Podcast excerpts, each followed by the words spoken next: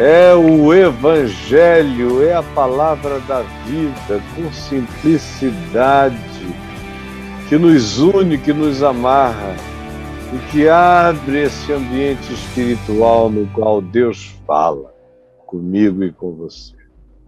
Fala comigo e com você. Fala comigo e com você. E com a graça de Deus, Ele vai falar hoje vai falar agora e você vá chamando os amigos para que juntos nós nos reunamos para ouvirmos essa palavra que vem da parte do Senhor para a vida da gente. E eu não vou virar qualquer coisa, dar cambalhota, pular, gritar sugerir um tema ambivalente para ver se você é atraído vai chegar. Não, é, é o Evangelho. É a palavra que levanta dos mortos. Então você apareça com todo o seu coração, porque Deus visita o lugar escuro aonde você está. Deus visita o lugar escuro aonde você está. Você já esteve em algum lugar muito escuro? Eu já estive muito, em muitos, desde menino. Eu me lembro um dia que, com aproximadamente 16 anos, eu segui um amigo meu, mais velho, quase 10 anos, uns 9 anos, e que era moambeiro Naquele tempo, os navios chegavam na Zona Franca de Manaus e aí ficavam um pouco à distância, especialmente navios como navios suecos ou dinamarqueses ou holandeses, ficavam à distância. E o que é que acontecia? Ele, meu amigo, pegava um barquinho que a gente chama no Amazonas de casquinho, e ia remando até lá. Ele sempre tinha uma outra pessoa que ia com ele, mas nesse dia não tinha ninguém. Tinha acontecido muita coisa, a gente tinha se metido em muita briga, muito, muita polícia entrou nas brigas, pessoas foram hospitalizadas de tanto que apanharam, e até o amigo dele de Muamba desapareceu eu me sentia meio responsável por algumas coisas e que eu mesmo tinha feito de radicalizações naquela área que eu mesmo tinha provocado. Então, ele me chamou para ir e eu fui com ele. Aí sentei atrás, fui remando no casquinho, remando bem suavemente. Você enfia o remo assim de cima para baixo e puxa com suavidade, aí vira, enfia de cima para baixo puxa com suavidade. O casquinho é assim, é menor do que assim, é uma coisa que só cabe o seu assento e o resto não pode balançar. Aí lá fui eu remando ele na proa do casquinho até chegarmos no navio. Ele foi aparando o navio naquela escuridão da noite do Rio Negro só se via aquela silhueta assombrosa do navio. Ele deu uma pequena assoviada, aí baixaram umas caixas lá de cima. Ele foi tirando, botando dentro, o casquinho deu aquela balançada, ele esperou, aí desceram outra, ele guardou, aí deu uma assoviada que era sinal de tá legal, e a gente foi bem devagar e nos escondemos embaixo do porto Começou a chover, chover, chover. O porto de Manaus, o Rodel, é flutuante, foi feito ainda pelos ingleses. Aí a gente entrou embaixo daquela escuridão horrorosa e o meu coração foi tomado por uma angústia. Falei, meu Deus, eu tenho pai, eu tenho mãe, eu tenho irmãos, eles me amam, eu tenho uma família extensiva que é séria, que é uma família nobre nos seus comportamentos, nos seus princípios. O que, que eu estou fazendo aqui? Aí, para piorar, a chuva ficou forte e a gente ouviu o apito da polícia andando em cima da gente. Tá, tá, tá, tá. E a gente ouvia as vozes dizendo: eles estão aqui, eles têm que estar aqui embaixo, eles têm que estar aqui. E eu, que estava totalmente distante de qualquer coisa espiritual, comecei a orar ao Deus que eu tinha aprendido na minha infância e adolescência. Senhor, por favor, nos protege, nos socorre, salva-nos daqui. E demoramos, demoramos muito tempo, a chuva passou e eles andaram para lá e para cá, até que um deles disse: Não, não deve ter ninguém aqui, não, vamos embora. Ainda ficamos mais um tempo longo, porque aquilo podia ser só uma estratégia para verem por onde a gente saía, até que depois de muito tempo de silêncio, a gente foi remando bem devagar para fora do platô, daquela plataforma. E aí vimos que não tinha ninguém, abordamos, jogamos as caixas para cima, saímos numa correria, pegamos o Jeep Citroën do meu amigo do outro lado da rua, botamos as caixas e fomos. Aí ele falou: Que maravilha trabalhar com você. Na próxima você vem também. Eu falei: Não, cara, é a última eu faço muita coisa errada, mas eu não faço isso, eu não vou entrar nessa. Isso não é bom para minha vida, nem para de ninguém, eu estou fora. Meus pais não merecem que eu faça coisas assim. E buracos, eu já estive dentro de todos os buracos que você queira saber. Buracos de angústia, de agonia, em que eu pensei que eu estava morto, que eu ia morrer buracos da mais angustiosa depressão que me deu vontade de tirar a própria vida, buracos do abandono de todos, todos, todos. No Rio, os meus amigos, que eu pensava que eram os meus amigos, um deles inventou uma história e me traiu, tudo por ciúme. E eu o amava e amava todos eles tentaram ir, em, tentaram ir embora e me deixar para trás e o fizeram. E armaram algumas outras, mas nenhuma delas me abateu. Por mais distante que eu estivesse de coisas espirituais, eu todavia sabia quem era o meu socorro na terra e no céu. Depois de alguns meses eu me converti ao Evangelho, muita angústia. E aí eu não experimentei mais esse tipo de buraco. Durante muitos anos, 25 anos, andando na luz, andando no chão da consciência, abençoando as, todas as gerações que passaram por sob aquele período de pregação ministerial.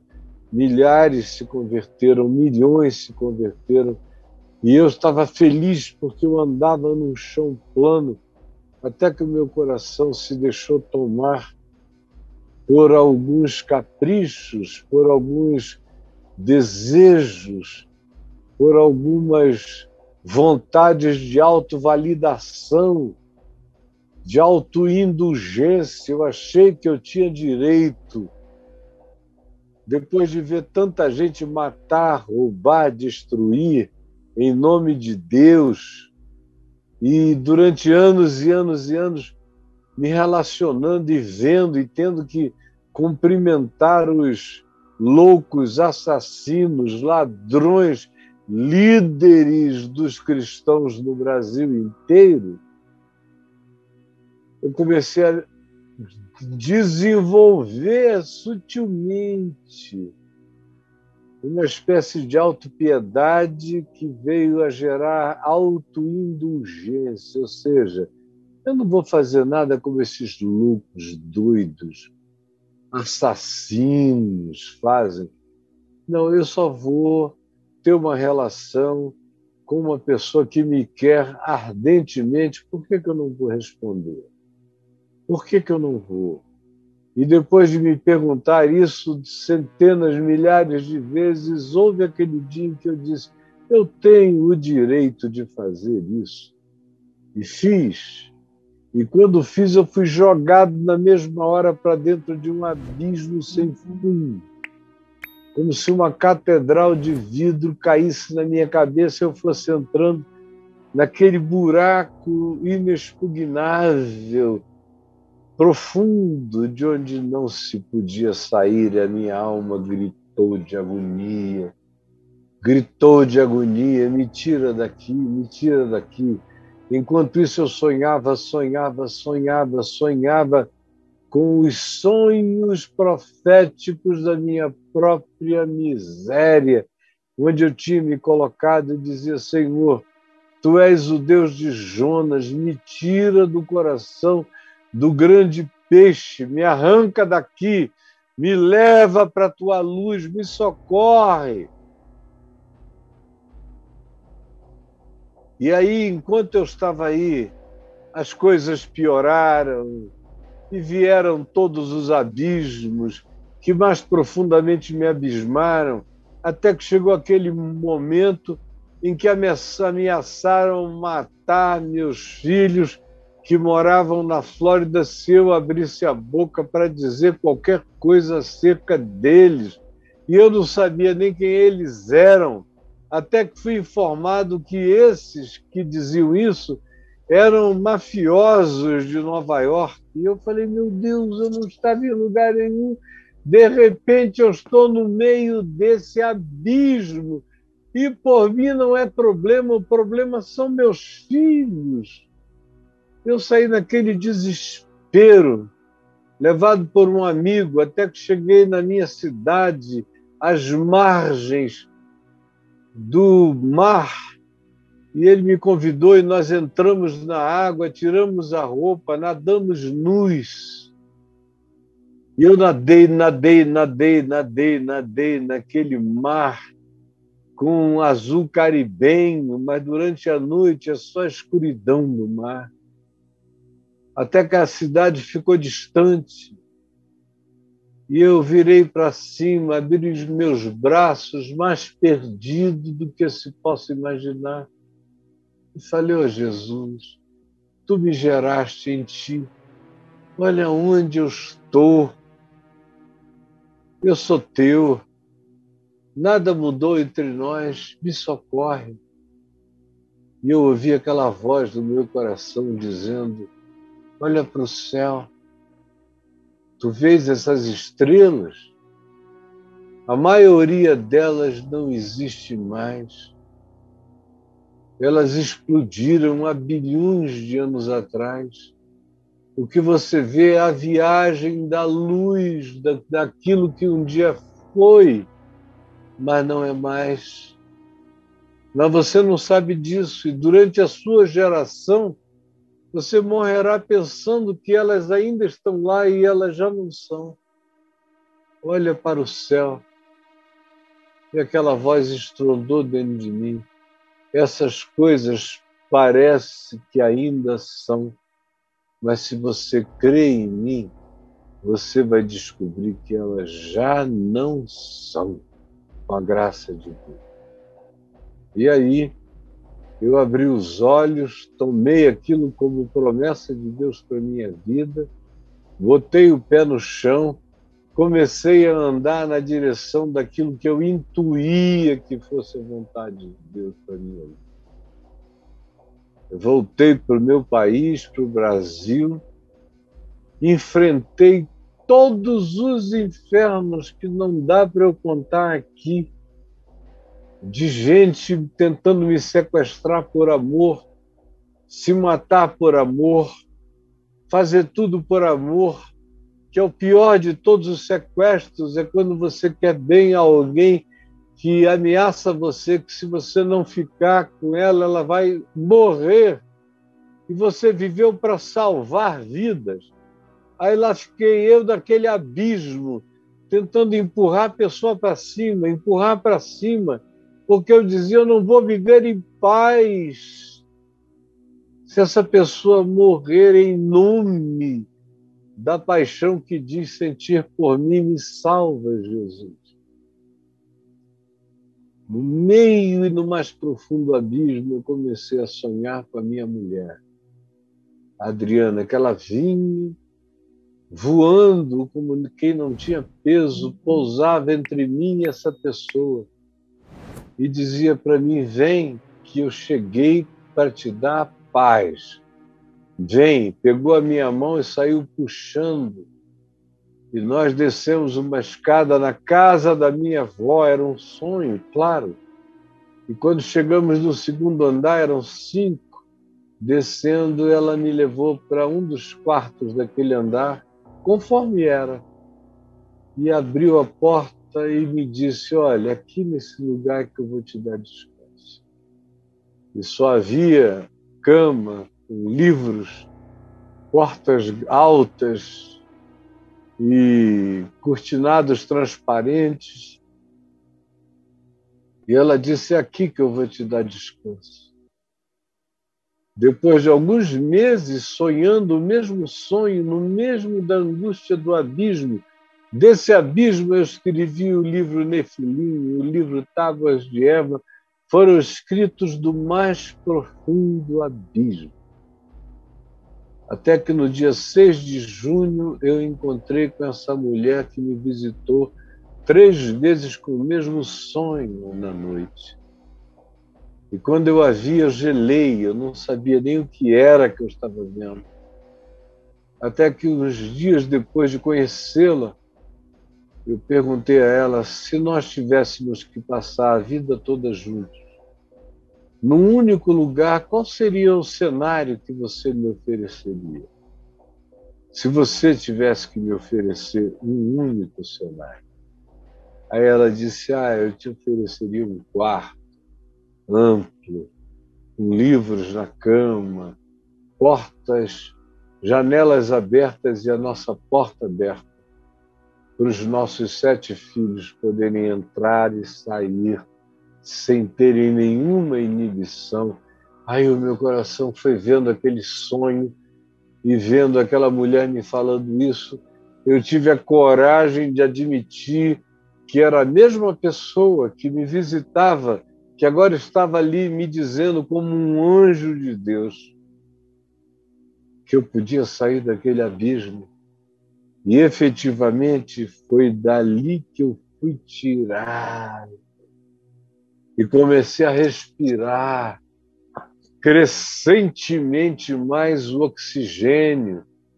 É como quem tivesse estado entubado e tendo visões no entubamento, sem forças para se manifestar, como muitos amigos meus entubados há 25 dias, 26, 30 dias, saem e vão devagar ganhando forças para acordar, até processarem a nova realidade, até voltarem e dizerem: Eu estou aqui.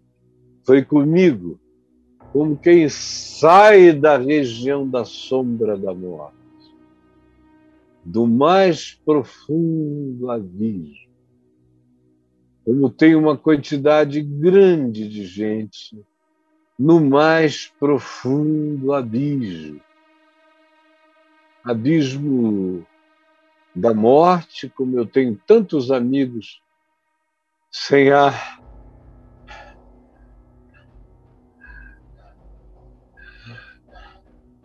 Que me falam, que me escrevem no hospital ainda podem, não foram entubados. Eu oro com eles, oro com eles, dou palavra de fé, estimulo-os a crerem. A maioria vai saindo, vai saindo, vai saindo, mas tem alguns que caem. Então eu falo com as suas esposas e ajudo-as a falarem com eles, chamarem-nos para a vida. E muitos deles estão voltando entendendo que ouviram naquele estado considerado inalcançável pela voz humana, mas não é verdade. Outros estão em buracos de depressão, de perda, de agonia. É, tem gente que fala comigo que não aguenta mais, quer encontrar alguém não sabe como sair desse buraco para encontrar alguém. É um desespero enorme. Eu preciso encontrar alguém, eu preciso abraçar alguém, eu preciso beijar alguém, eu preciso sentir alguém. De um abismo sem nome, sem fim, horroroso. Tem outros que entraram, como eu tenho alguns amigos, que entraram em depressão por assistirem à depressão dos outros. E tem mais. O abismo ainda vai se aprofundar mais ainda durante esse tempo. Não se faz nada, não se provê nada, se provê a conta gotas e o ataque é rápido, é de poder inexorável, vai solapando tudo e os nossos mecanismos de defesa vão a conta gotas na direção da calamidade. E as pessoas vão se enchendo de medo, de angústia, de desesperança, de pânico. Os que têm que trabalhar e voltar têm medo de contaminar os pais, os avós, que acabam ficando em quarentena dentro de pequeninos quartos e comendo pelo que se empurra pela porta, dentro de um abismo angustioso, cansativo, sem fim, sem solução. Já fez um ano. Do mais profundo abismo eu clamo a ti, Senhor.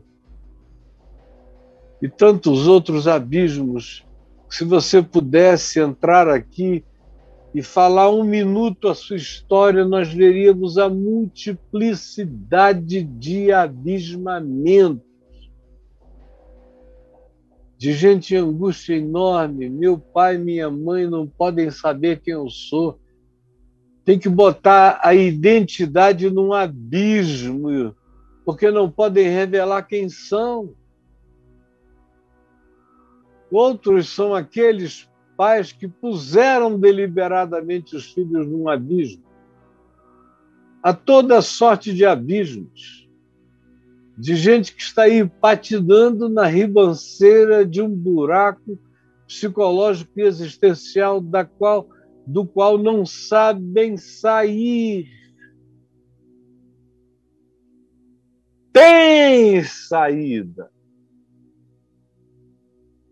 Tem todavia, saída.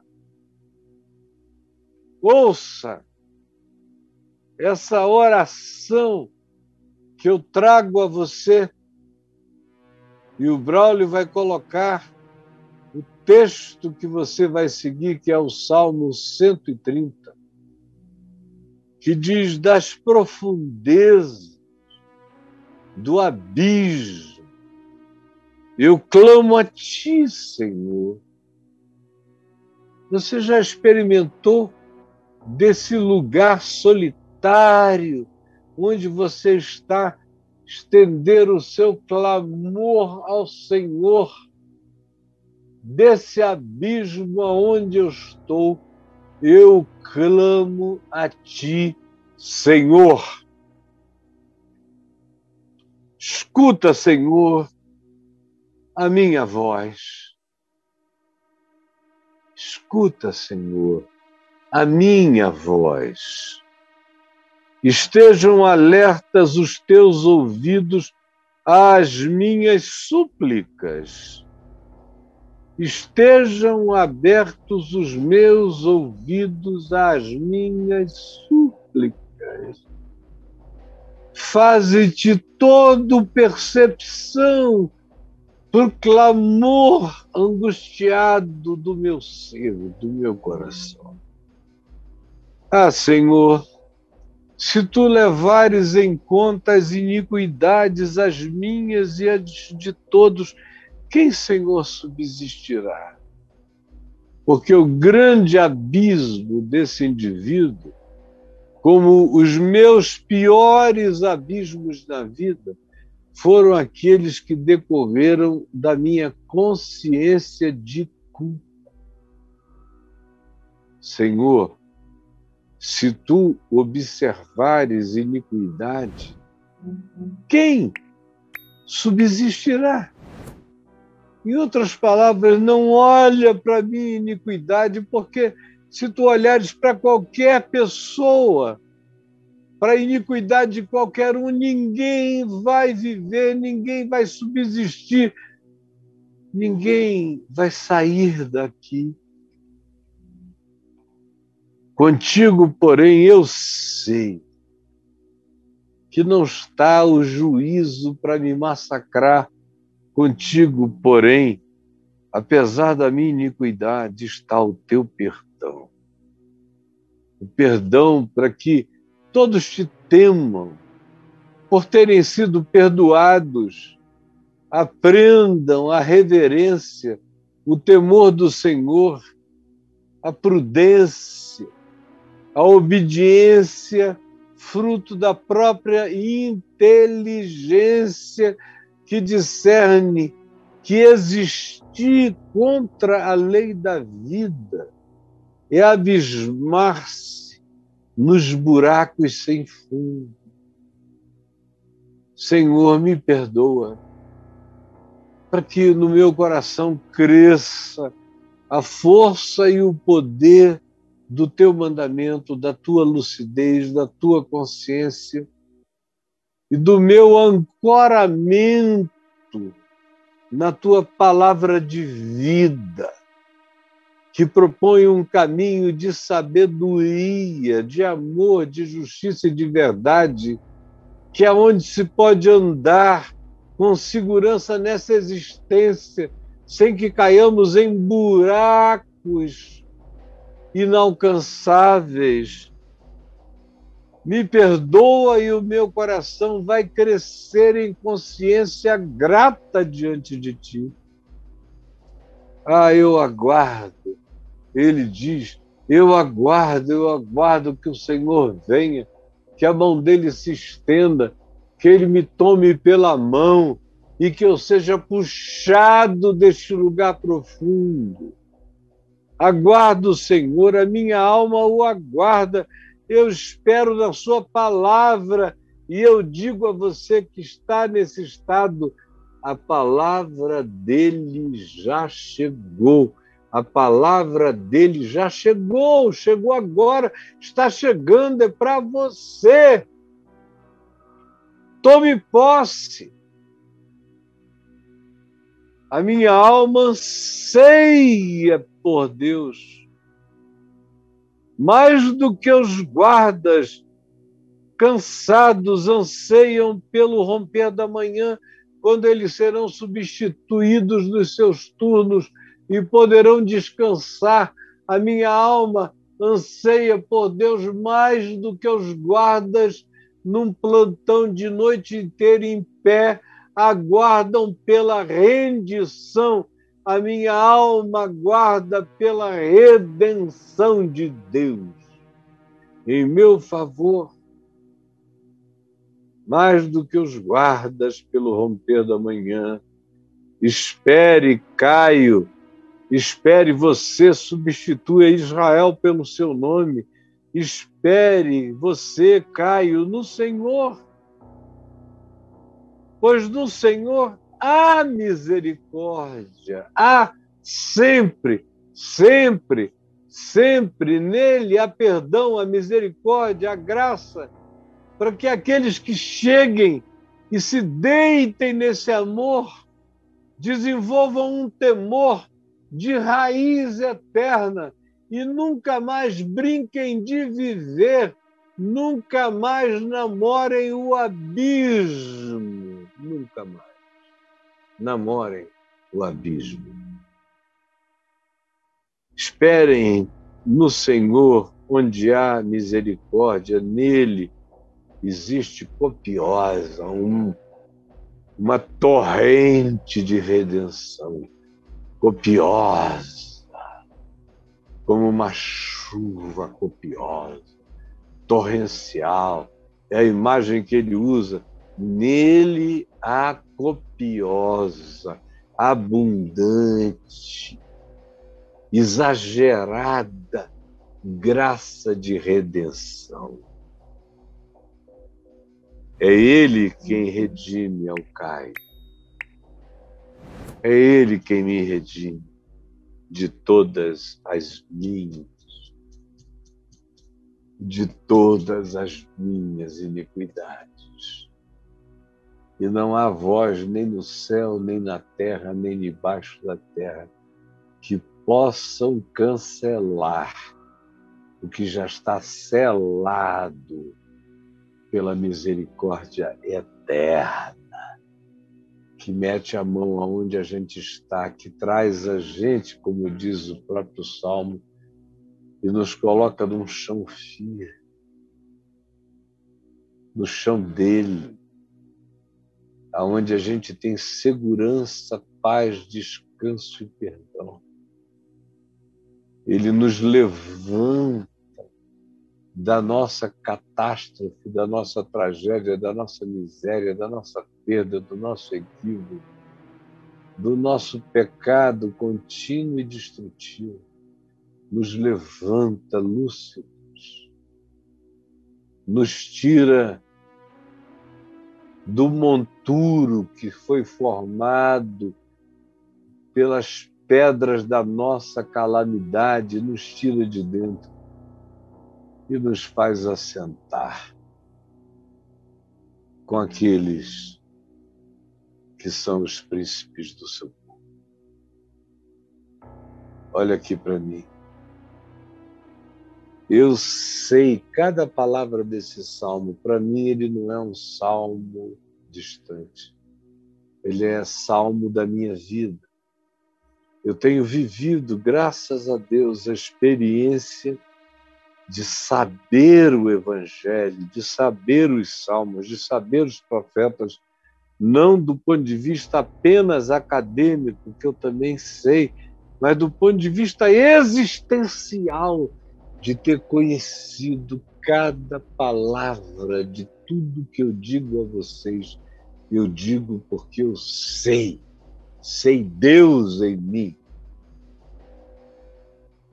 eu não só creio em Deus, eu sei Deus em mim. Isso faz toda a diferença, muda toda a nossa consciência, altera tudo, absolutamente tudo, em nosso favor. Mas, Jesus, eu já disse a tua palavra eu sei que ela tem o poder de atingir a todos quantos a ouçam agora ou em qualquer outro instante.